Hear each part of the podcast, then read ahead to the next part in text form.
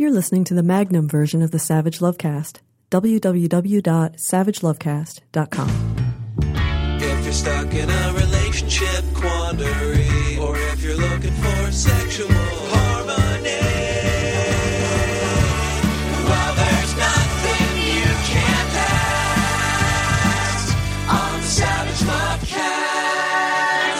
Lovecast. When the Dutch do something, we should pay attention because the Dutch get a lot of things right. Dense and walkable cities, amazing bike infrastructure, healthcare for all, not single payer, but affordable, well regulated, and universal. Also, a constitutional monarch. I am a fan of those. And the Dutch are always way out in front on social issues, many of them near and dear to my heart. They've defined sex work as a legal profession since 1988. They've allowed for the recreational use of pot since 1976, and they were the first country in the world to legalize same sex marriage in 2001. So, yeah, when the Dutch do something, we should pay attention because odds are good they're doing something right, and very often doing it first. Quick aside the Dutch legalized prostitution, they didn't decriminalize prostitution. Decriminalization is better for reasons we've discussed, and we pretty much lapped the Dutch on legal weed. What we're doing here, even in Washington state, is better and more progressive than what they're doing there in Amsterdam. But still, they got there first. Respect. All right. Like most of the rest of the health authorities around the world, at the start of this pandemic, Dutch health authorities advised people to only have sex with partners they lived with long established or hurriedly established cohabitating sex partners. Single people who didn't want to shack up with someone for the duration, single people who didn't want to invite someone to be their quarantine, or didn't have someone to invite, those single people were told, well, too bad for you. Hopefully, it won't be years until we have a vaccine. And in the meantime, you are your safest sex partner. Hope you laid in some batteries. Pretty much the same advice where sex is concerned that health authorities have been giving out everywhere. And while I'm no health authority, it is the advice we've been giving on this show. But last week, the Dutch issued some new guidance. They gave some new sex advice to single people. In a typically open minded intervention, The Guardian reported official guidance from the Dutch National Institute for Public Health and the Environment has been amended to suggest those without a permanent sexual partner come to mutually satisfactory agreements with like minded individuals. The Dutch Institute's change of mind follows the expression of immense frustration in some quarters at the rules for single people. As Dutch journalist Linda Duits wrote in an op ed, proximity and physical contact are not a luxury, they are basic needs. If we have learned anything from the AIDS epidemic, it is that not having sex is not an option. I agree. Physical contact is a basic need. That's one of the reasons I support decriminalizing sex work. And Duits is right. Not having sex wasn't an option for us during the AIDS epidemic. The people most at risk at the time, the first people who got sick, gay men, we were encouraged not to have sex at all, often by the same people who didn't want us to have sex before AIDS came along. If we had sex, they told us we risked our lives, lives they didn't want us to lead anyway. The difference, though, between having sex during that pandemic and this pandemic, if I may be crude, and I often am, the difference was that if I got fucked in the ass by some guy in 1988, if I took that risk while at the same time doing what I could to minimize the danger by using condoms, by having sex with guys I trusted, trusted to be safe, not trusted to be negative. I had plenty of sex with pos guys. If I took that risk, I was only putting myself at risk. I didn't put the people I came into casual contact with after I got fucked in the ass at risk because I didn't have anal sex with everybody on the subway after I left or at the pizza place where I stopped for a slice, or with my parents when I got home.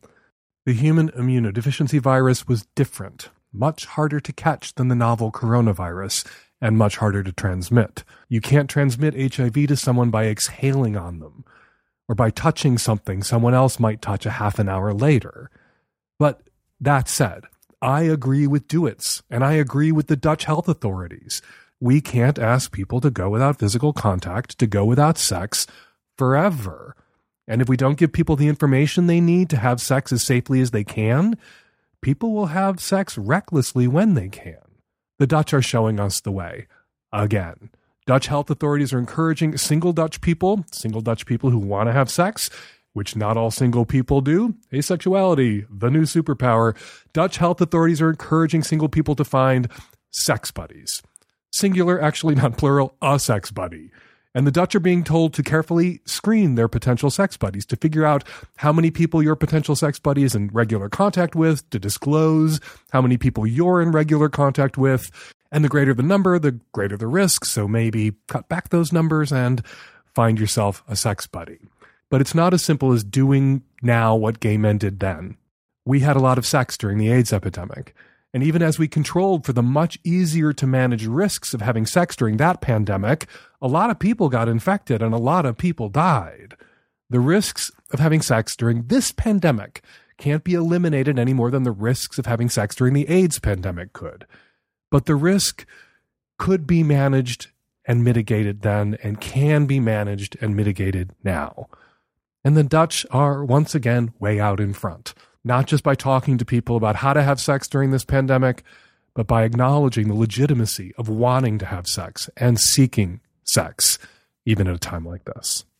All right, coming up on today's show, we have tons of your Qs, tons of my As, and on the Magnum edition of the show, Diana Adams joins us. She is a lawyer who worked with LGBTQ and polyamorous families. She's here to talk about the challenges poly folks are navigating during this dangerous time. I also want to let you know that Nancy and I are going to be doing our first ever Savage Love live stream. We may not be able to come to your city and do the show live, but you can come to us on your computer. Send in your questions to livestream at savagelovecast.com. Keep them short and sweet, please, and we may answer your question on the show. You can also submit your questions during the show right there on chat. It's a little experiment we're doing. It's going to be really fun. It's also a fundraiser for a local food bank here in Seattle. And Terry and I are going to be matching the first $2,000 in ticket sales for the event and donating that to the food bank. We would love to have you join us. It's going to be on June 4th at 7 p.m. Pacific time. You can get your tickets now at savagelovecast.com slash events. Hi, Dan. I'm a 29 year old bisexual living in the Midwest. I'm calling because I wanted to submit one of those quarantine sex stories you talked about. And last night was really interesting. We've been doing a lot of really interesting uh, sex quarantine things, but last night was particularly fun because we like playing with the idea of um, playing with strangers, but right now it's a little difficult to do that. So, in order to exercise that um, sort of fantasy, we started texting each other um, as if we were different people.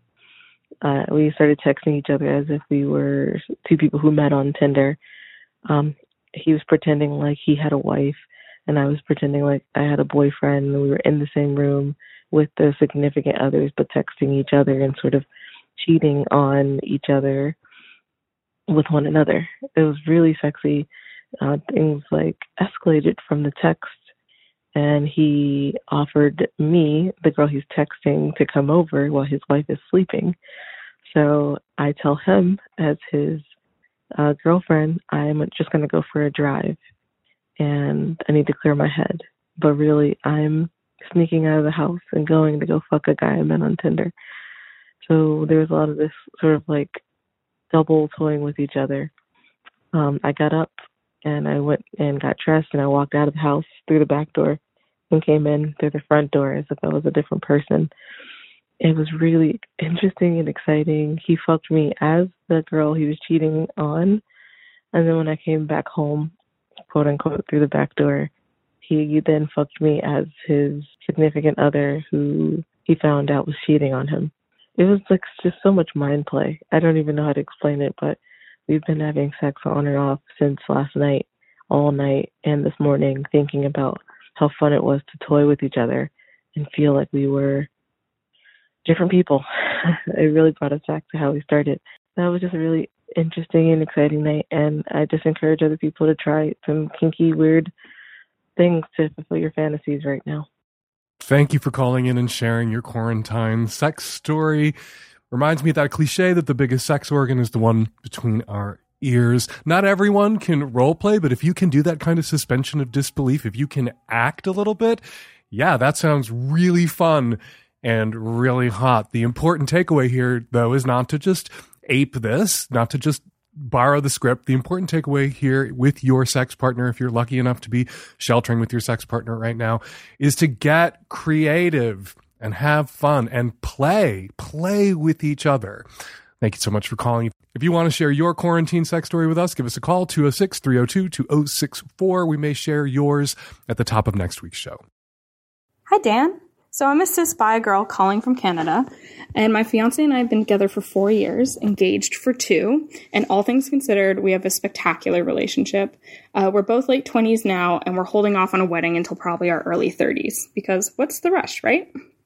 Um, we've weathered many tests of our relationship. We've traveled extensively. We successfully accomplished a very productive year of long distance. We love each other's families, have an incredible community. There are really no doubts about a future.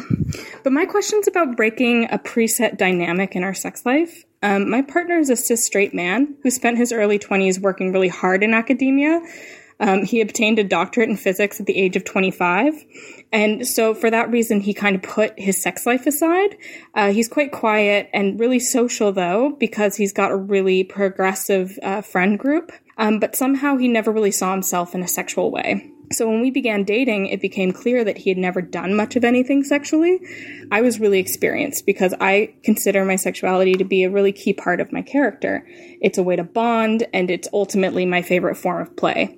So when he told me he was a virgin, I quickly offered to guide him through those experiences.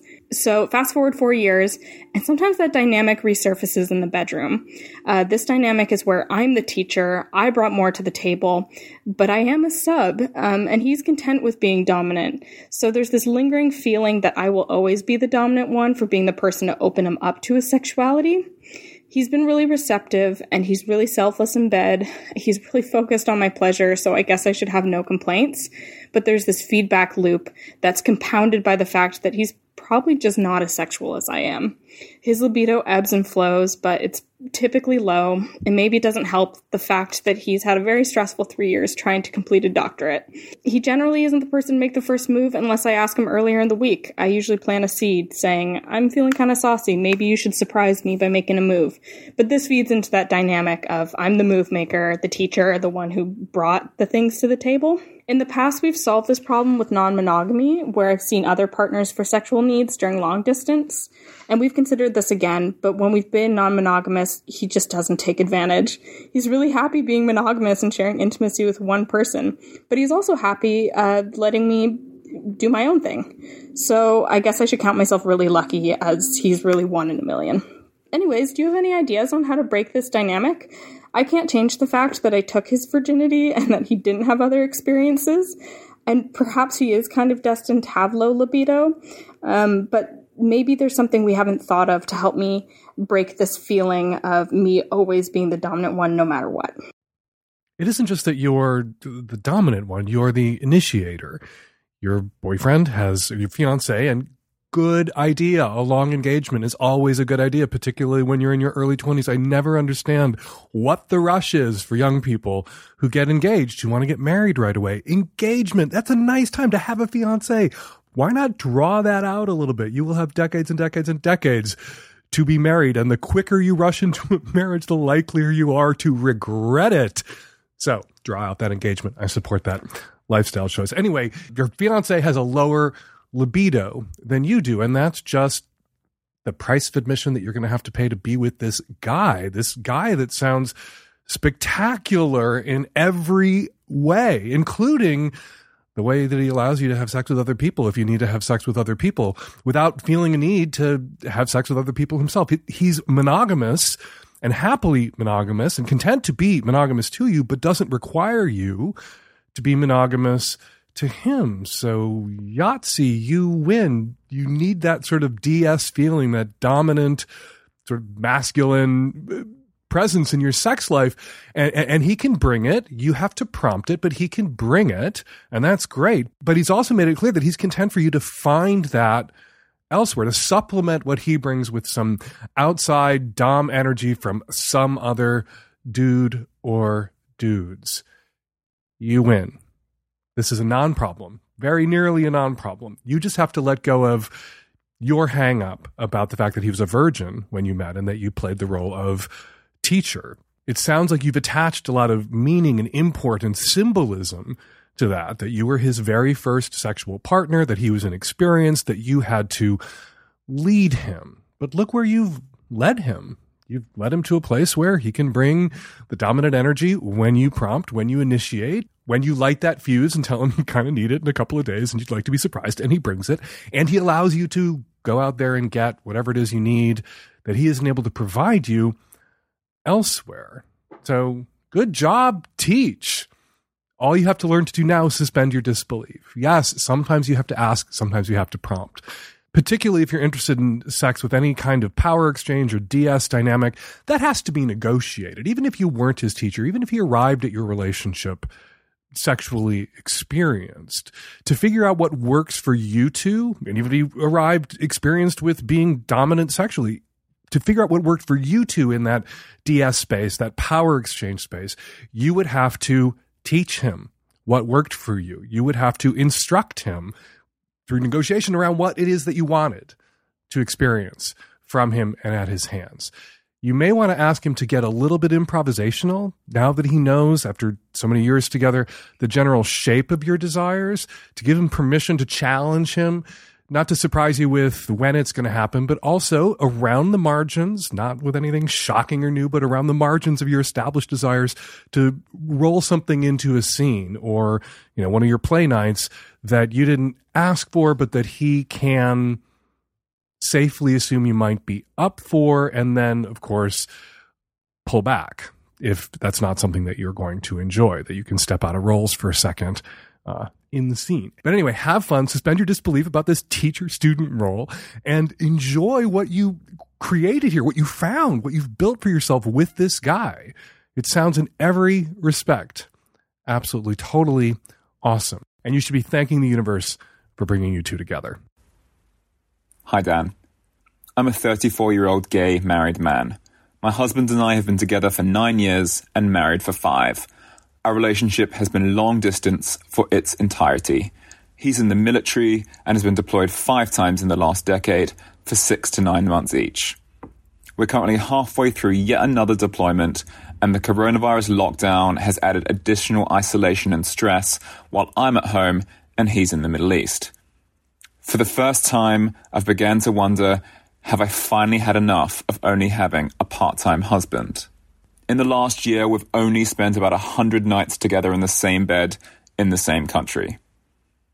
I love him and he loves me, but I'm plagued by the feeling that love just isn't enough anymore. I want a proper full time marriage where we spend most nights together. It doesn't have to be all of them, but 30 to 50% of each year just isn't okay. He's never going to leave the military. He was in before we met, and it's a lifelong commitment for him. But after all this time, I'm lonely. We have a monogamish relationship, so this isn't about sexual connection with other men. We have that if we choose. The problem is simply this. Some days I think I deserve more. My advice to others in this situation would be simple. There are two options. Accept that I have a part time husband and all of the loneliness and some benefits that come with that, or leave and find somebody with whom I can be in a normal, full time relationship. I don't want to do the latter, but the former I only seem to be able to do for short periods before I get fed up again. In essence, the military is the third person in our relationship, and she's a demanding bitch that often has to come before me. When we're physically together, it's amazing. So, because there's nothing I can't ask on the Savage Love cast, how do we work through this? Has the bad that comes with the marriage finally overridden the goods?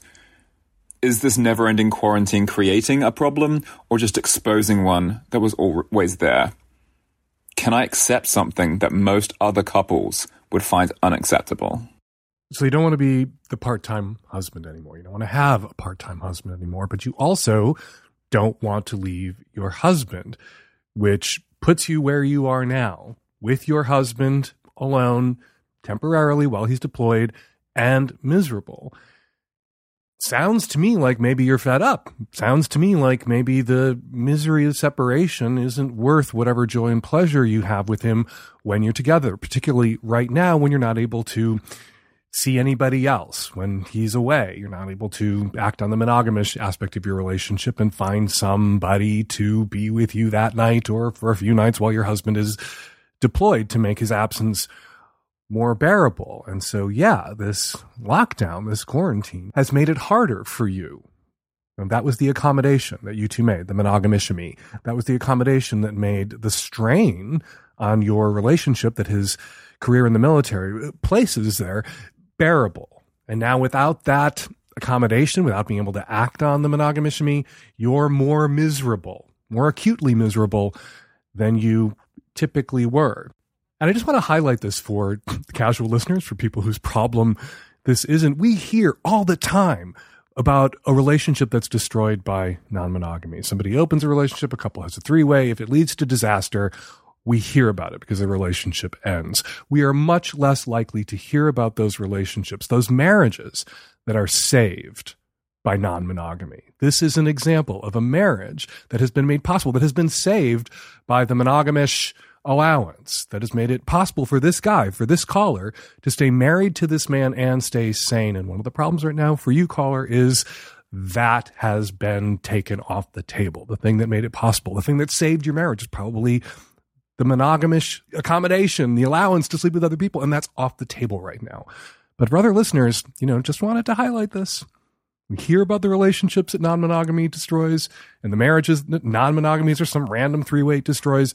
We rarely hear about the relationships that non monogamy and the marriages that non monogamy saves.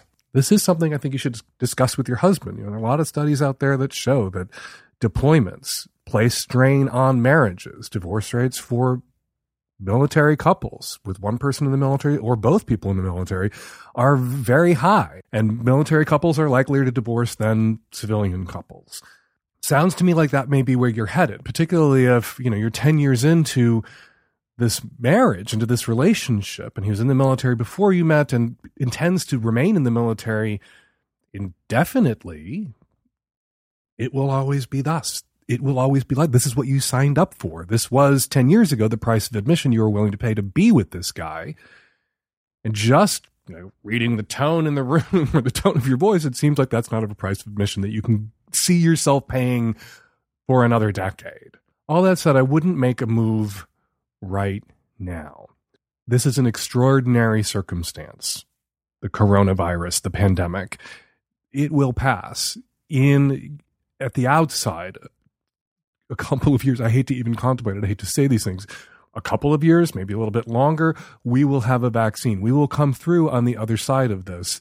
And the accommodation that made it possible for you to bear being married to the man that you love and that you married will return. You will be able to act on the monogamishemy again, on the monogamish aspect of your relationship. And maybe that patch makes it possible for you to stay in this marriage, which is what you say that you want to do. You want to stay married. But he's not going to leave the military, you've also said. Somebody loses here. It's been you for the last decade. You say that he was in the military before you met. You've been together 15 years, if he's been in the military for longer than 10 years, maybe 15 years, maybe he's going to end his career another five years. And you just have to grit your teeth and power through this. And I'll end with this, and I and I hope he's done this. And I think that he must have, because you would have said something if he hadn't done this. If he hadn't honored your sacrifice, as they say, if he didn't tell you, if he didn't communicate to you how appreciative he is of you being his husband, being married to him, and allowing him to continue on with this career in the military that means so much to him, that your forbearance has allowed him to have both the man he wants in his life and the career that he wants and values. And I hope you feel appreciated. You don't sound like you feel very appreciated right now. Get on the phone with your husband, express your frustration, and I hope that he knows enough, has a high enough emotional IQ to shower you with the appreciation that you clearly deserve and seem to desperately need right now. Hi, Dan. I live in the rural Midwest.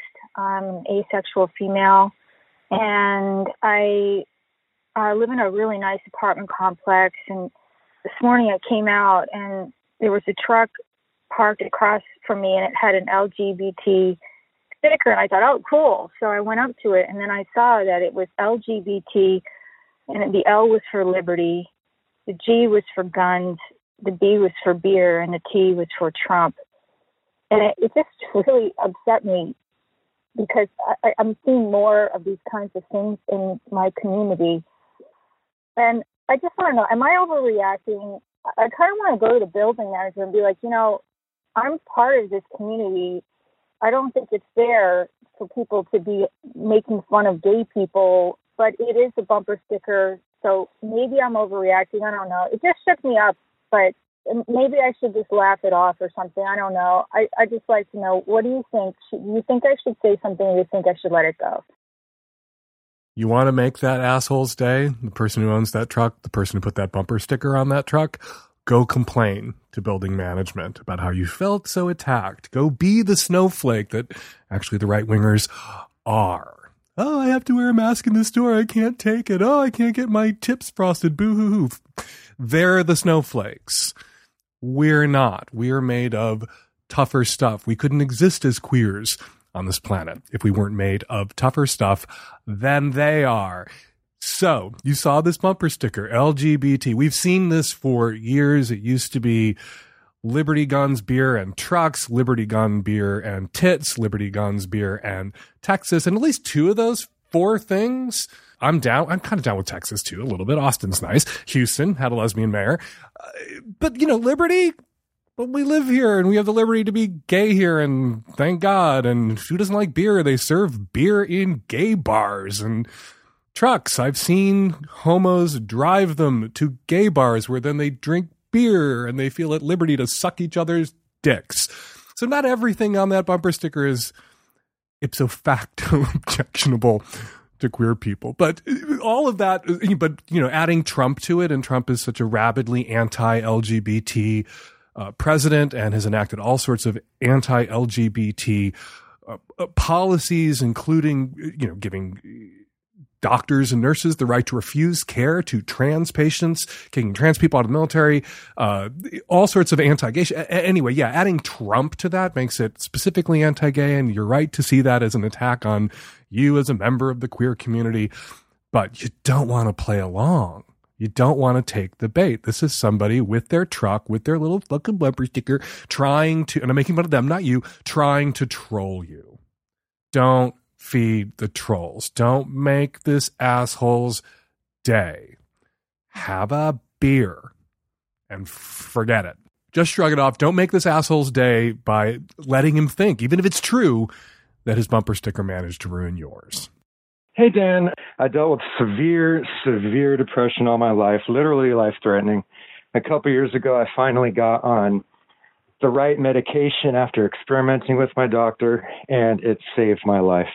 But it completely tanked my sex drive, gave me ED, delayed my orgasms to the point where orgasms became a myth it was horrible. And I told my doctor, look, it's okay. It's a good trade off. But my doctor, who was amazing and very sex positive, she uh, eventually wore me down with her insistence that I try Viagra. Again, I never, I, I just thought, well, you know, goodbye sex. She finally wore me down. I tried it and I am so, so, so glad I did. Sex is always, sex my entire life was a huge part of me, a huge part of my life, and it was really important for my well being. So the Viagra, I know results may vary, but the Viagra has been a wonder drug for me. And I feel like a complete person for the first time, maybe since I was a kid, because before I had a wonderful sex life and crippling depression or no depression, no sex life. Yeah, better living through chemistry. I'm glad you had a sex positive doctor who wanted to work with you on this and who valued and prioritized your sex life at a moment when you weren't valuing and prioritizing your sex life. And you sound grateful. Sounds like you're going to be eternally grateful to your doctor for being sex positive and uh, assertive at that moment. It's interesting that Viagra is helping you in this way we've talked a lot about Viagra on the show. We've talked a lot about female Viagra, which doesn't exist. A pill to, you know, induce horniness. That's what they're trying to do with, you know, female Viagra.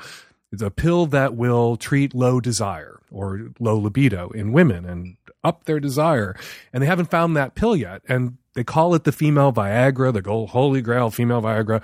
And that really is inaccurate because Viagra typically doesn't induce desire. It aids someone who's already horny when it comes to performance. Makes it possible for the dude to get the erection that he wished he had at that moment because he's super horny and wants to have sex.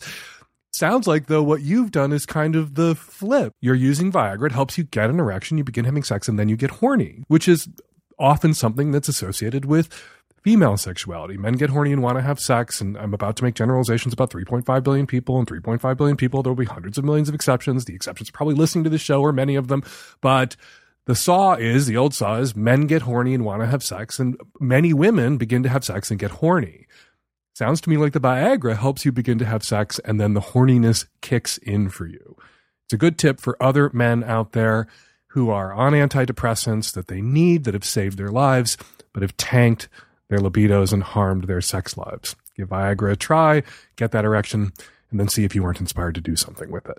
Hi, Dan. So, uh, my boyfriend and I are in a really strong, loving, open relationship. We met on Seeking arrangements, and for the first six months, it was pretty casual arrangement y, but it has grown much more since then, and we've been dating for almost two years. A couple months ago, I discovered that after his divorce, he got a sex doll and she is still lovingly hidden and kept away in his basement. And when I found this out, I of course immediately needed to see her and meet her. Um, and once I did that, uh, he confided that he only really used her twice. She's really awkward and bendy, and they weigh a lot. Like it's like you're lugging around a dead body.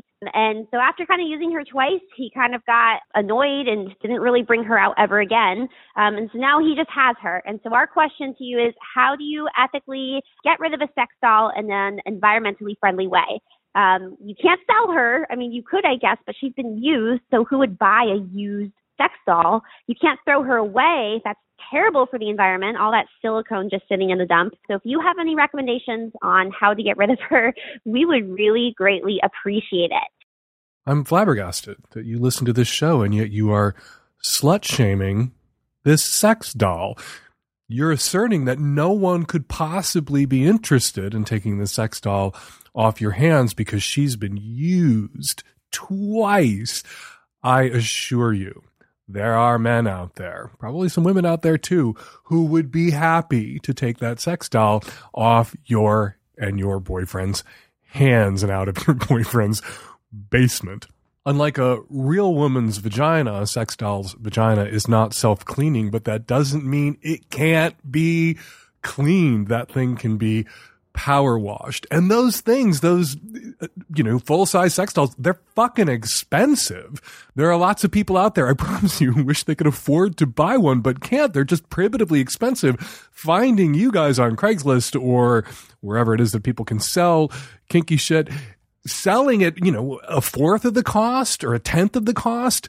This sex doll, taking it off your hands, taking it out of your boyfriend's basement, keeping it out of a landfill.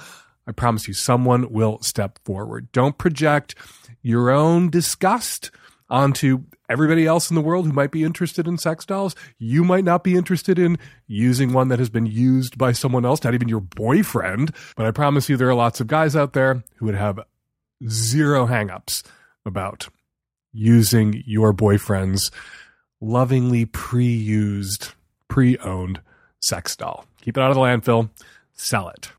Hello, Dan. Here's my question Do our partners have a say in who we keep as friends? Here's the background I'm an early 30s queer male in an ethically non monogamous marriage with an early 30s bisexual woman. Throughout the course of my wife and I's relationship for five years, we've discovered non monogamy together and grew into polyamory, which we have been doing with varying degrees of success for about five years. We are also sex positive in general and both host and attend sex parties. We have no rules about our interactions with others, other than strict use of condoms and complete honesty. Over the past year, the polyamorous portion of my life has primarily involved one woman other than my wife. We can call her Amanda. I was in a relationship with an Amanda, Amanda for five months last year. Sexually, intellectually, and romantically, this was one of the most fulfilling and exciting relationships I've ever been in. I met her and her husband together at a sex party. Um, however, our five, mo- five month relationship came to a short end when I was dishonest with my wife about one of our post date hookups. It wasn't the details of the hookup that necessarily caused the problem, but the fact that I was dishonest about it. Regardless, I chose to end my relationship with Amanda in order to save my relationship with my wife. After that, I cut off communication with Amanda for eight months. I thought I would never speak to or see her ever again. I think it was the right sacrifice, but it was still a very difficult one because I did love her very much and was very much still in the passionate part of the relationship. The current situation, about a month and a half ago, my wife, un- unprompted, initiated contact with Amanda. Since then, this has gotten us to the point where we are now texting regularly and he, have even hung out a few times before the quarantine. We've decided that for now, it's best for us to maintain platonic friendship, even though we both know we want more. The problem, though, is that Amanda's husband has very conflicting and sometimes volatile reactions to polyamory, ethical non monogamy, and also just me in general. He has always been uncomfortable with her love for me. After our breakup, he was resentful that he had to console his wife over the loss of another man, despite the fact that me and him had a good relationship. We had foursomes and threesomes together. I invited him to parties. We weren't going to become besties, but we got along and had a lot in common. Now she doesn't want to tell him that we're friends because she thinks it will end her marriage. Anyway, Amanda and I want to text each other, talk on the phone, play games, see each other. Her husband is uncomfortable with any of these things, let alone all of them. Despite this, we have been texting, talking on the phone, playing games together, and before the quarantine, we were hanging out. Everyone involved would prefer that Amanda and I do not do things behind her husband's back. That being said, we are mostly willing to do those things. Do you think that Amanda and I should keep doing what we're doing? What can we do to improve the situation if it can be improved? Joining me by phone to help tackle this question, Diana Adams is a lawyer and mediator for LGBTQ and polyamorous families with a law firm based in New York City and a nonprofit for low income families called Chosen Family Law Center. Hey, Diana, how are you? It's been so long. It's great to have you back. I'm glad to be back on again. I'm doing as well as can be expected given the horror in the whole world. There's been particular horror for poly people. One of the my sad obligations a few weeks ago when the lockdowns began more than a month and a half ago was to cancel polyamory. Unless you were living with all of your partners, you kind of had to put those relationships on hold, at least the physical side of them. You could uh, ma- you could maintain a, an emotional connection, you could talk to each other, but you couldn't meet up. So this has been a really trying time. We've been getting more questions than ever from poly folks. I think in part because this is a more trying time in some ways relationship in the you know in the relationship sphere for poly people than for monogamous people and maybe even for single people. I think it is a really hard time for poly people. Poly relationships are often really based on freedom and often have a complicated network of several partners um, uh, for each person, perhaps, uh, different kinds of structures. Sometimes there's a hierarchical structure of, of a nesting partner, a primary partner. And then now we're having to make these really hard, blunt choices of which people you're going to live with for the next month or so and not see all of the others. And so people are getting forced into situations in which they're um, a nuclear family in a de facto kind of way because they feel like they it's not responsible to see their other partners, um, and then maybe a nesting or primary partner is getting more privilege in that situation, and a, a person who's not that kind of nesting partner might be feeling shut out or alone or isolated. Mm-hmm and people are, are forced into situations in which they are suddenly shacking up with somebody that they haven't been with for that long because it's what makes sense. People are in, a, in desperate situations. People are getting evicted, and then maybe you have your ex moving in, or the person you've only been dating for a month is moving in because they have no place else to go. So I think it's particularly complicated when you're trying to ma- trying to manage more than one relationship mm-hmm. uh, in those kinds of situations in which it's either you're in or you're out and it's been really hard for people. I, have been shocked by, you know, there's that hierarchical structure that you talk about, where there's the primary partner, the nesting partner, um, and then you have secondary partners, and I'm often surprised by the numbers of secondary partners who kind of suspend their disbelief about that who you know just try not to think about the fact that they're not the first priority. There's you know an emotional connection. Maybe there's there are obligations that are met but they they haven't had to or they've been able to suspend their disbelief about it. But this has made it impossible for a lot of people who are the secondary partner to continue to suspend their disbelief. And they're not enjoying feeling like the lesser priority, even though they understood that's kind of what they were if they entered into an, a hierarchical polyamorous relationship where they were not the primary. This situation is absolutely putting uh, secondary partnerships in stark relief. And I had a similar situation myself 15 years ago. Um, I was in three relationships with people who were married, and I was a secondary in all of them. All three felt very strong and committed, and I had plenty of attention and my needs met in lots of different ways until I got a horrific flu and needed someone to take me to the hospital. And all three of my partners said, My spouse says I can't go because they don't want me to get sick. So many, many people are in that exact situation right now of not actually having somebody to take care of them or to be with in this incredibly trying time because people are calling rank. People are literally calling rank and saying, okay, well, I'm the nesting partner, I'm the primary partner, or I'm your co parent, and we just cannot risk getting sick right now. And that may be making sense for some of those families to say we, we can't be we can't have everyone coming into our household and we need to be setting limits on who we're seeing in person, I think that may make sense um, in terms of public health, but it is definitely putting um, the hierarchy of those relationships into a very harsh perspective. All right, let's move on to this question, which really doesn't, I, I think, touch too much on the pandemic. Uh, you know, the, the caller opens by saying, Do our partners have a say in who we keep as friends? But he doesn't mean his partner because his partner Uh, approves of his relationship with this woman that she'd previously asked him to cut off all contact with. She reestablished contact. His wife reestablished contact with Amanda, as he calls her. And it's all good with his wife. The person who isn't okay with them being friends is Amanda's husband, who they're keeping in the dark. This person claims they're practicing ethical non monogamy. What do you say, Diana Adams? I was really concerned by the framing of this question whether partners have a say in who we keep as friends, because that framing is really a cop out here. The question is really is it okay to sneak around behind a spouse's back, connecting with a former partner you still have feelings for? Um, I think it's really important if we're going to be ethical with our non monogamy that we're honest with ourselves about what we're really doing here and not blaming other people for having reasonable needs and expectations. Um, I think it's really important that everyone be honest, particularly given that the caller talks about how dishonesty almost ruined his own marriage in terms of his connection with Amanda and um, mm-hmm. um, not being honest with his wife about what had happened. Um, I think demonstrating more tolerance for dishonesty could also harm Amanda's marriage as well and may not sit well with his wife. It was unclear to me if he's being fully honest with his wife right now about just how much he's connecting with Amanda, and I think he really needs to be um, I think particularly right now, we all need to be gentle with each other. And this really does seem like it's an emotional affair um, in which they're being dishonest with a spouse. And that can be extra harmful during this really vulnerable time.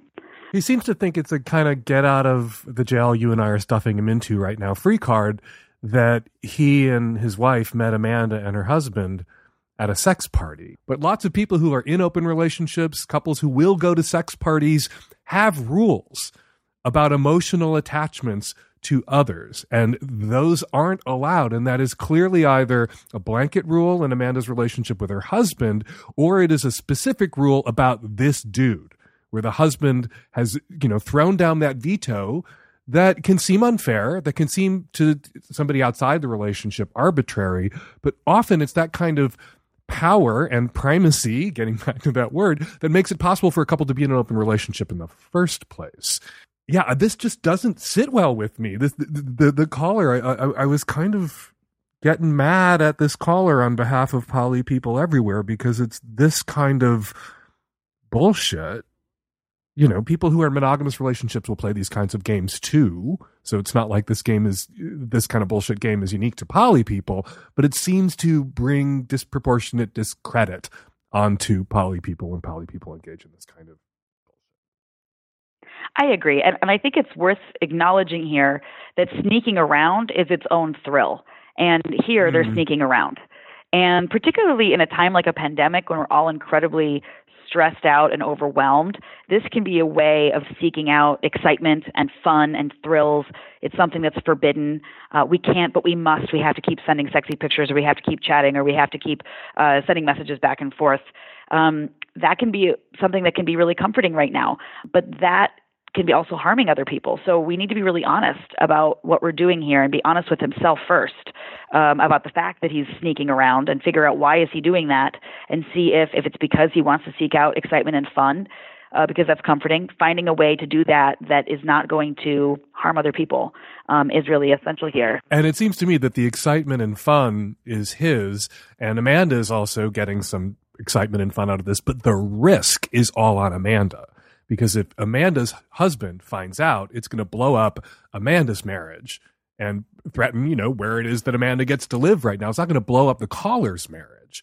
So yeah, excitement and fun, totally get it. I totally understand the thrill of doing something you're not supposed to do, transgressing and being naughty. But for God's sake, the caller claims to care about this woman and is putting her marriage at, at, in, at risk in a time where that could be hugely consequential if she suddenly has to move out or her husband moves out and she's suddenly alone.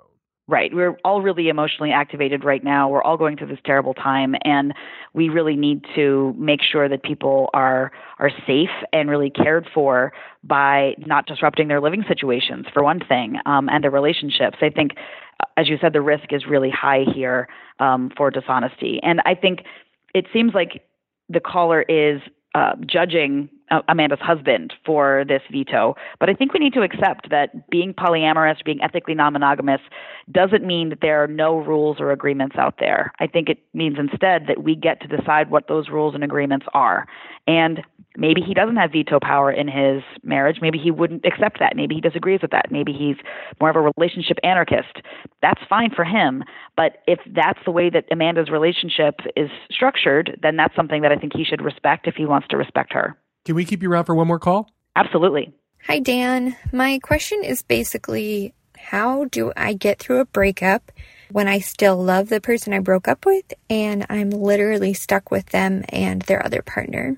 So last year I moved in with my partner Elle and their partner. We hadn't been dating super long, but it seemed like a good idea because the three of us get along really well and I was spending a couple nights at their place every week anyway. But after I moved in, things kind of went downhill. Elle is pretty avoidant and has intimacy issues that didn't come up until I moved in. So they started avoiding me and constantly canceling our plans and just kind of blowing me off. And whenever I tried to figure out or address what was going on, they just always had more excuses and even though in the moment they would agree to a solution, they would never follow through. And meanwhile, the list of things that I could or couldn't do was continually getting longer. I constantly felt like I was walking on eggshells. And it got to the point where I didn't want to make plans with my friends in case that might be the one time that they actually wanted to hang out with me. Eventually, I realized they were not going to change their behavior, and I was bending over backwards trying to work things out while she was doing nothing on her end. So I broke up with her. But I am still locked into a lease. I can't afford to break the lease, and subletting is not an option. I thought it would be okay because it really was an amicable breakup, and the three of us are all still friends, supposedly. And I thought, like, oh, if I start, you know, dating again and, and focus on new friendships and stuff like that, it would help me to get over the whole situation. But now we're quarantined together. And I can't help but feel incredibly jealous of the intimacy between Elle and her partner. And I'm mad that we couldn't have that. I mean, I'm just jealous that they even have each other because right now I have no one. And now that we're all stuck at home together, um, Elle has been even more withdrawn and avoidant and will sometimes go days without speaking to me. So I'm just like in a really shitty situation of being stuck with someone who I care for deeply, who acts very uh, hot and cold towards me. So, just as a general rule, rule of poly thumb, how soon is too soon to move in with a new partner and your new partner's partner? I definitely would say that moving in with an existing relationship structure is something that I would suggest people really wait and take some real time with. Um, I don't think there's any particular benchmark, but for example, in the world of family mediation and law, we often talk about something like six months before you introduce a new partner to your child with mm-hmm. the consent of your co parent, for example. Um, you want to make sure you've been together long enough to have had some solid fights, to recover from the fights. You're over the initial new relationship energy thrill of having sex all the time and being so uh, enamored of each other that you think the other person is flawless it seems like in this situation, the caller may have moved in really quickly. I, I want to acknowledge that there's privilege there. Maybe people people sometimes are in financial duress situations. They make choices that they might not have made. I think lots of people in New York City, for example, or San Francisco, have shacked up with somebody a little bit too soon because they're you know can't afford the rent. Mm-hmm. Um, but those situations really put us in emotional peril when we move in really quickly, and it seems like that happened with the caller. Yeah, people need to bear in mind this is a high degree of difficulty event to to move in with an established couple as a new partner, even if you've been seeing your new partner past the point where it's so new anymore, even if it's been six months or a year, integrating yourself into someone else's relationship, into an, into this going concern is in it's it's not easy. But you know what I detect here, she moved in with her you know new poly girlfriend, moved in very quickly, and shortly after the move in, she notices her girlfriend is avoidant and withdrawn. And that to me, you know, I don't want to be cruel to the caller who's in a, t- a terrible situation now that she's broken up with her partner and is basically alone living with this couple.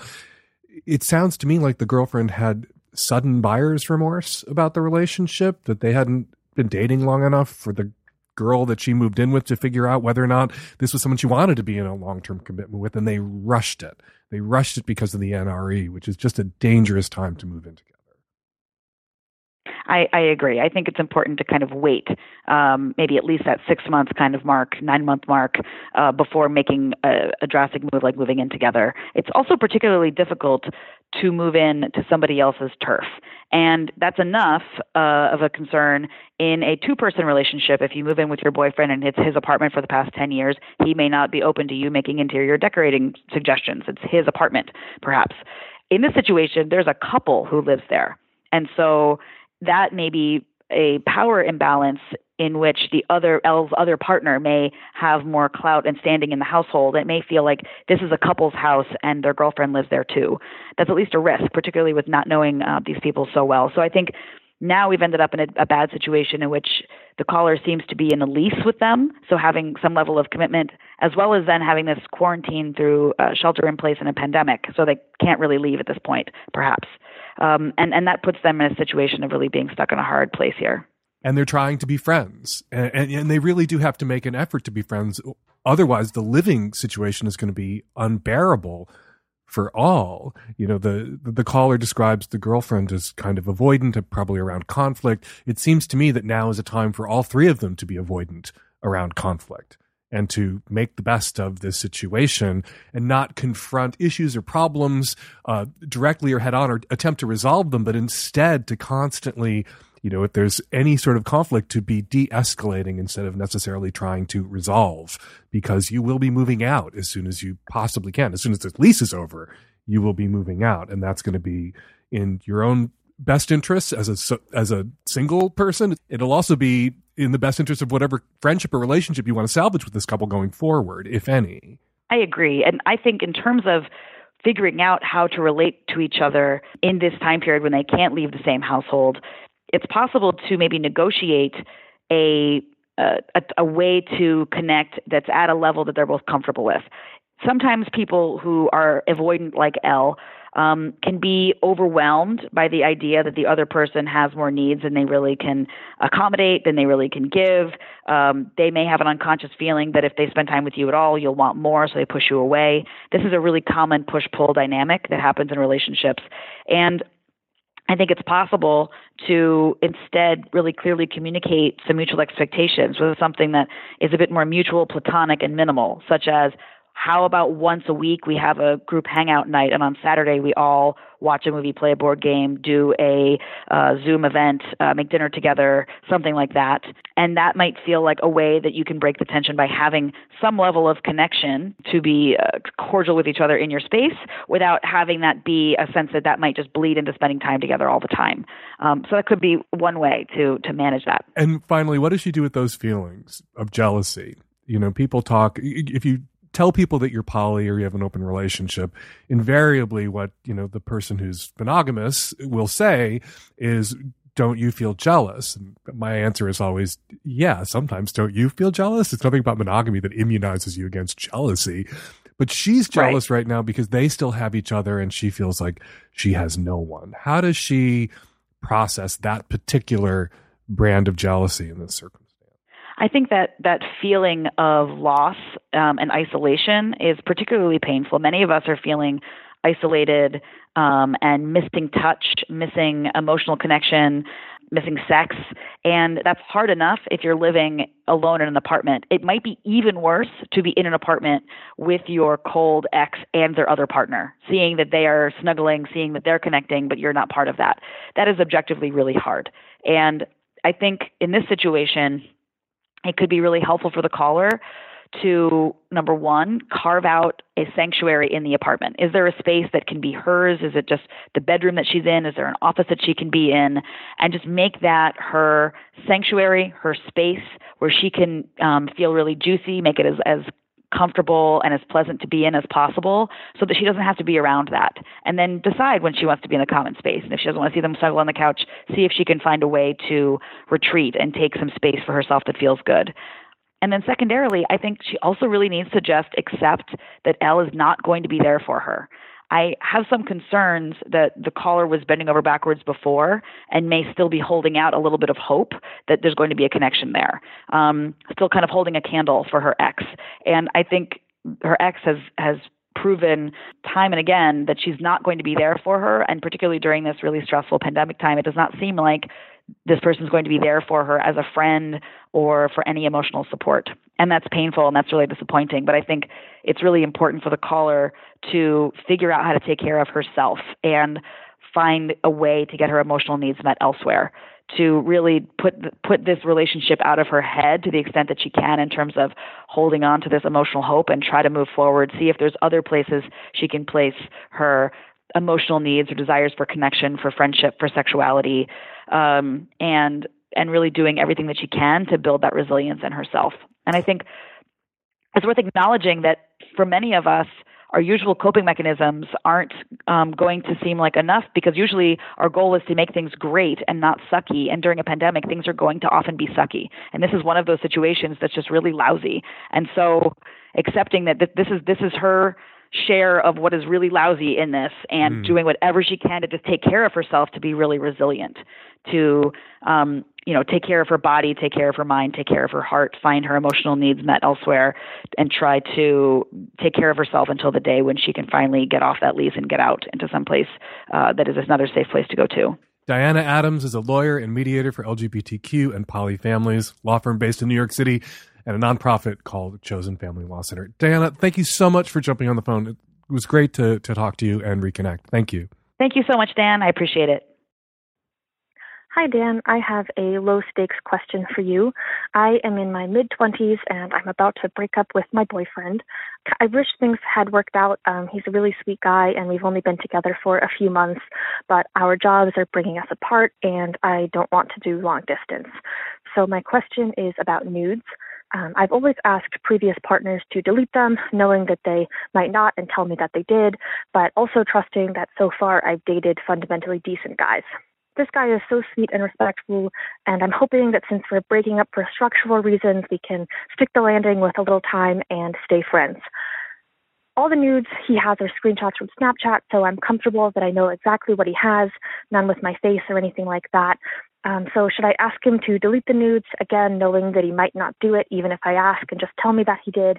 Or should I let it go and know that even if the unlikely worst happens with me and him, they're fairly anonymous and unincriminating? You want to know whether you should ask him to delete the nudes, your nudes, or let it go. And it's not an either or. That's a false choice. What you need to do, because it's what you want to do, is ask him to delete your nudes and then let it go because you will never know for sure whether he honored your request and you don't want to obsess about it. Hopefully, he's a good and decent guy who will delete the nudes at your request. I think that's something that an ex has a right to ask us, but there's a limit to Uh, your control in that situation for you to know beyond a shadow of a doubt, for you to verify really ever whether your ex deleted those nudes.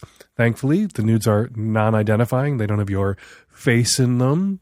So if he's an asshole when you break up with him, he's less likely to be able to weaponize them and use them as revenge porn or, you know, punish you with them.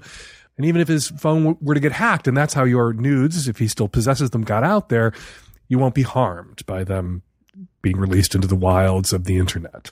But yeah, ask, ask. It's clearly what you want to do. Ask, then let it go, not ask or let it go. Hi, Dan. By female calling from the Southwest. I'm having a problem with my boyfriend of over two years, who's developed a preference for jerking off rather than having sex with me. He was laid off as the, a result of the pandemic, and I am working from home now. We used to have sex a lot, but lately, when I get up for my morning conference call, he'll jerk off. Sometimes when I'm home working, he'll get up in the middle of the day and go into the bedroom and jerk off. And I wouldn't care otherwise, but I'm horny. And we only have sex like twice a week. This morning, he even asked me to leave the bedroom so we could jerk off. I thought he was kidding at first, but he was dead serious. When I brought it up, he compared it to being hungry and not wanting to cook a big meal, rather just microwave a burrito. He also said that he didn't want to interrupt my work, and I told him I wanted to have work interrupted if it's to get laid. He also said he's having negative self body image lately because he's gained a little bit of weight. I told him I feel like I'm being left out when he jerks off, when I'm right here and want to get laid, to which he responded, Well, you are getting left out. I don't know if he's always done this since before the pandemic we had kind of opposite work schedules, but we did have a lot more sex even then. Is he just not into me anymore? Should I be as upset as I am?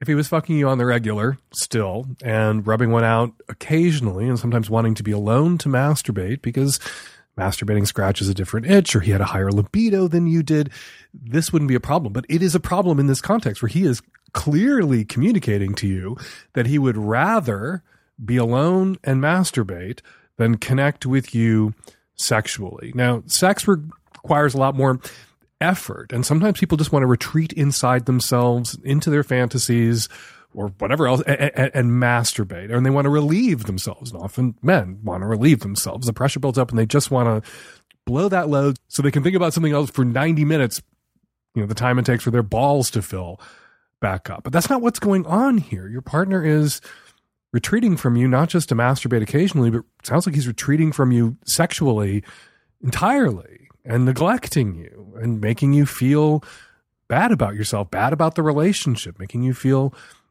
undesirable. You know, I've had to tell people who discovered their partners were masturbating and were all upset about it. You know, I've gotten those people on the phone sometimes and asked them, Are you still having sex with your partner? And that they would tell me they were having just as much sex as they ever did. They were just shocked to learn their partner was also masturbating. Well, in that relationship that I've just described, the person who's shocked that their partner is masturbating and wants to regulate their partner's alone time in that way is the problem. Seems clear here that your boyfriend is the problem. Maybe he does just feel bad about his body right now, and you need to meet him there and encourage him to feel better about his body, to get out and move more. If he is unemployed because of the pandemic and spending all of his time at home and is more sedentary than he used to be, maybe he had activity built into his day, just running around for work that, that that's been taken from him, and he's physically running down, getting a little depressed. Maybe he needs your encouragement to to be more active, your active participatory encouragement, perhaps to be more active and make him feel more comfortable in his skin, and you could rebuild your connection that way. But I got to say, in all honesty, you know, you wonder whether this means your partner isn't attracted to you anymore. That's a possibility. And what he's telling you by asking you to leave the room so he can masturbate points in that direction. And if he's not being proactive in any way about sustaining or recovering your sexual connection, your shared sexual connection, that is a problem. That doesn't bode well for the long term prospects here.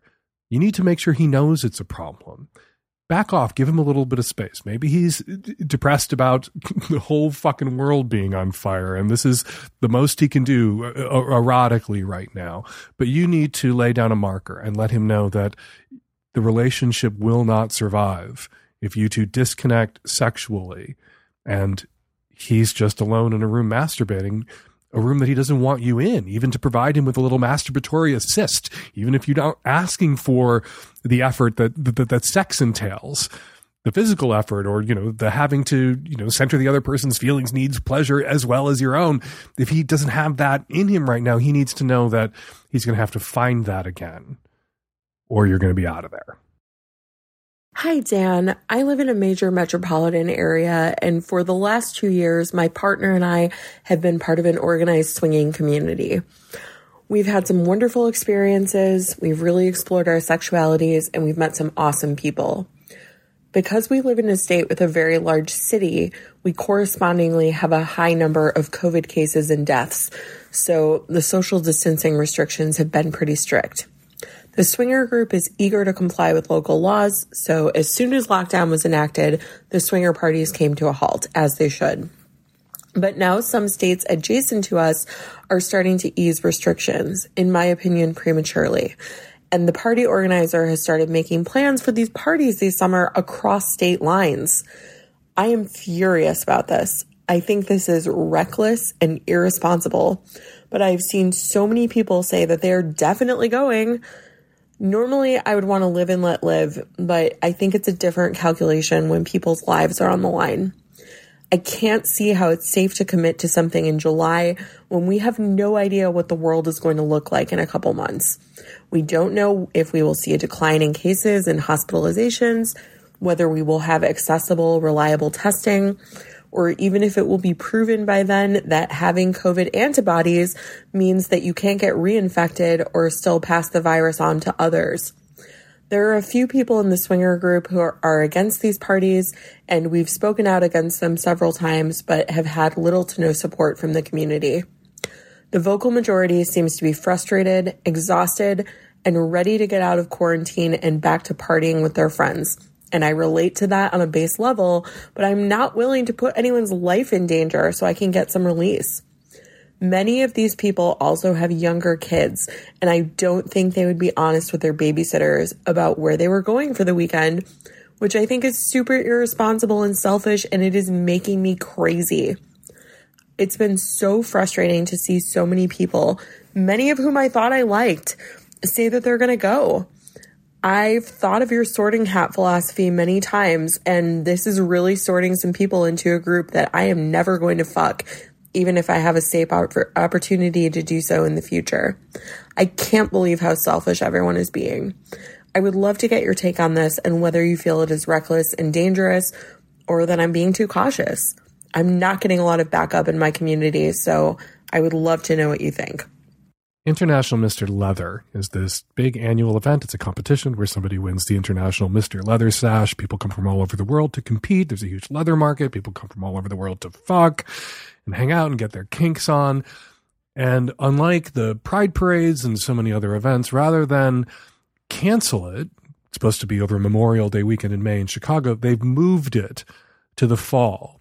The odds that it's actually going to happen in the fall seem small probably would have been more responsible just to cancel. But on some level, I understand the impulse, not just the organizers who want IML to go on because it's important to the queer kink community, it's important to the organizers, uh, but because people gotta have something to look forward to, because people do need a little bit of hope. And maybe I'm being too kind here, but it seems to me that this party that has been planned for July, it hasn't happened yet.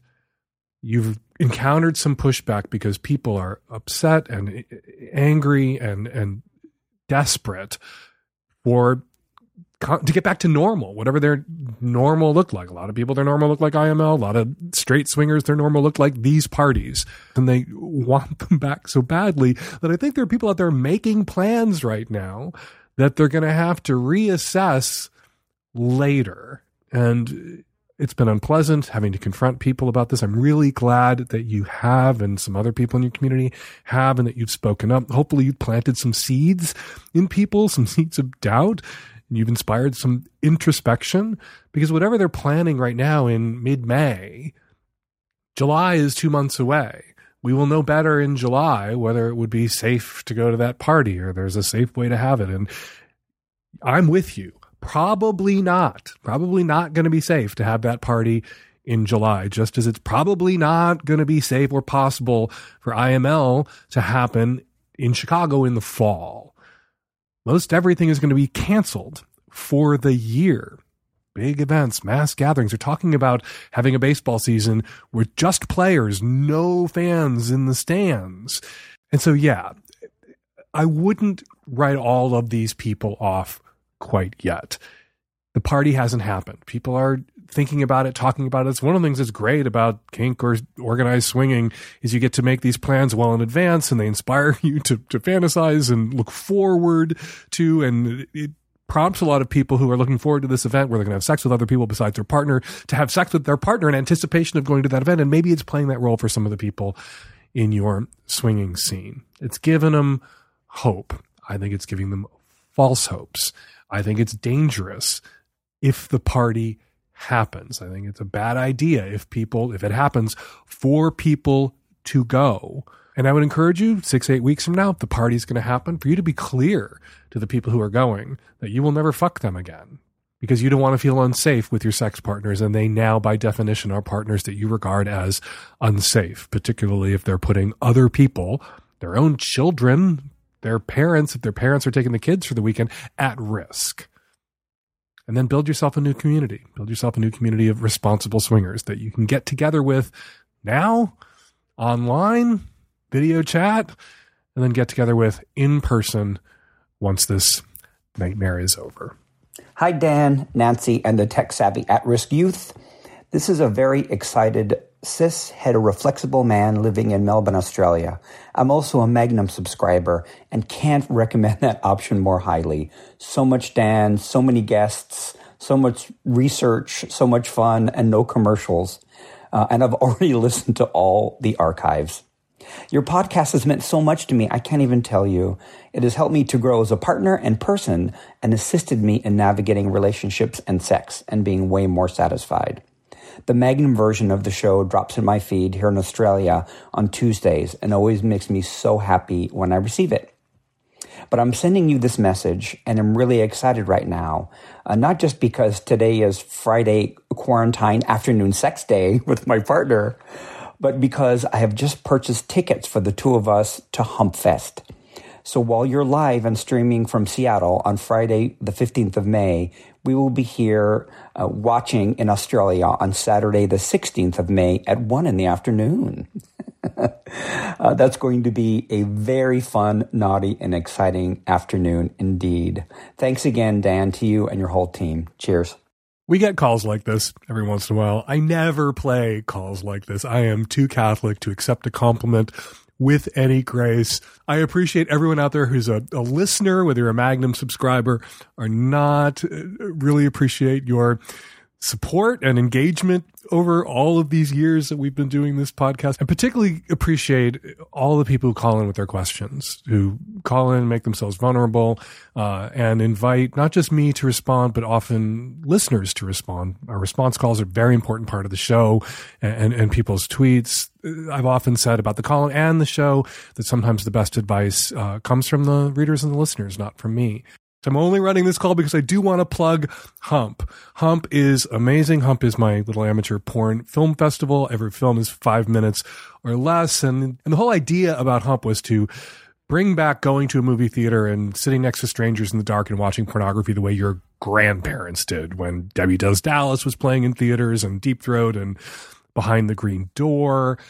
And we can't do that right now. We can't bring people together in theaters. We thought we were going to have to cancel the 15th annual Hump tour. But we asked the filmmakers the last minute if they would be comfortable with us for the first time ever putting Hump online and streaming it. And so many of them said yes, that now we're able to bring Hump to people all over the world, including in Australia, where Hump has never been until now. Go to humpfilmfest.com for information about streaming times and dates.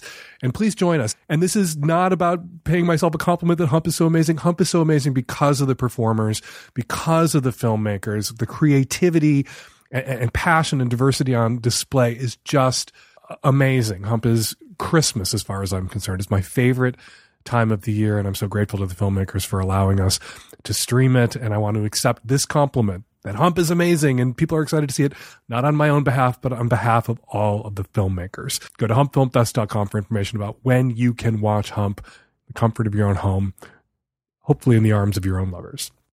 All right, before we get to your response calls, let's read some of your tweets. Aubrey Hirsch tweets, legit almost had to unsubscribe from the Savage Lovecast when I heard Dan refer to vaginal secretions as clitty litter.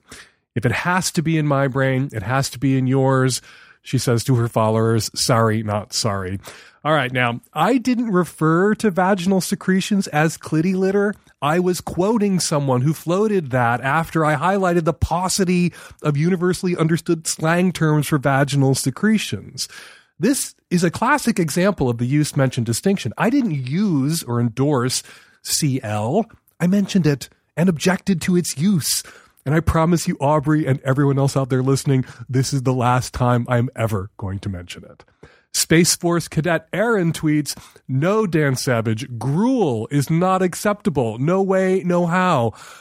Oh my God, people. You have to listen to all the words I use on the show. Most importantly, the words that come immediately before and immediately after a word or phrase you don't like. Because I said no to that horrifying portmanteau also already on the show where you heard me mention, not use, mention that word, gruel. So you shouldn't be telling me it's unacceptable, Space Cadet Aaron. I know that. You should be praising me for rejecting it without having to be told. And finally, Lana Sequoia tweets, I was at the grocery store listening to the TSEG podcast, and the guy behind the meat counter asked what I was listening to, and I fumbled and said the Savage Lovecast because Dan Savage is my favorite, and the meat counter guy tells me he's a subscriber to the Magnum. Needless to say, I was cracking up inside because I almost got outed for my dirty little secret of listening to escort podcasts. Thanks, Lena. I wasn't familiar with the TSEG podcast hosted by Exotic Vivian, but I'm definitely going to check it out. And a big thank you to you, Meat Counter Guy, for subscribing to the Magnum. All right, if you want me to potentially read your tweet about the show on an upcoming episode of the Savage Lovecast, be sure to use the hashtag Savage Lovecast. And now your response calls. This is a response to episode 707 around sex and porn addiction. You might consider that any behavior that you feel is disrupting your life or preventing you from living the life you want to live is certainly a problem. And if you can't work because of the behavior, or if you can't interact with your loved ones because of your behavior, or you just can't do whatever else you need or want to do in your life because of this specific behavior, it's probably requires attention. And whether you want to call that addiction is irrelevant. And the fact that you're not living the life you want to live because of this behavior is the issue and probably requires outside help. So if you're watching porn every day, but can honestly tell yourself that you're living the life you want to live, you're contributing citizen, you're connected to your loved ones, you might not have a problem. Hi, Dan. I've been thinking about the woman who's married to the amputee. With her, I think you have to keep in mind that she and her husband are just folk. They're not going to open their marriage or call a sex worker. So essentially, unless she's going to deny her husband for the rest of his life, she has to figure out how to have sex with him. What I find works in marriage is that you have to agree to a day and a time and how often. In her case, that way her husband doesn't always have to ask for it. And then she needs to recognize that she's not turned on by his body. So you have to turn yourself on. Read some erotic fiction. There's great short stories online touch yourself with some lubricant beforehand. That way you're already turned on. You can just go for it. I think Dan's advice of turning the lights off is good. You also want to use the power of visualization. Visualize your husband how he was when you fell in love with him. Or visualize Anderson Cooper, whatever does it for you. For a while you might be faking it, but eventually you might come to get your groove back. Either way, you're doing this as an act of love for your husband, and your relationship's gonna be better for this than if you just said goodbye to sex. This is for the woman who was struggling with her bisexuality and was uh, had called herself overweight. Um, I can really relate to that feeling of struggling with your size, um, but I'm here from the future to tell you there is a lock for every key. I'm 36, and about four years ago, I went through a pretty slutty phase and put myself on Craigslist when that was a thing. Um, size 18, 20, and I really love uh, fit, muscular men. And I can tell you right now, the internet provides. I found many, many guys who were seeking a thick, fluffy lady like myself and it really did wonders for my confidence. I learned a ton about boundaries, and although I had fun with both situations, I really learned a difference between uh, genuine attraction and fetish fetishizing, which is what really led me to find my uh, partner. Uh, we've been together now three years, and I have never felt sexier than I do with him. So just know that you don't have to settle for scraps. You are not a consolation prize, but there are actually lots of people out there desiring you and your body type. Um, you just have to put yourself out there. Before we leave it there, again, please join me, Nancy, and the tech savvy at risk youth for our first ever Savage Love live stream on Thursday, June 4th at 7 p.m. Pacific time. You can send your questions in advance to livestream at savagelovecast.com or send us your questions live during the event, and I will answer as many as I can in one fun filled Zoom meeting. All proceeds from this show will be donated to Northwest Harvest, a nonprofit that distributes food to more than 370 food banks throughout Washington state. Go to savagelovecast.com slash events to get those tickets now.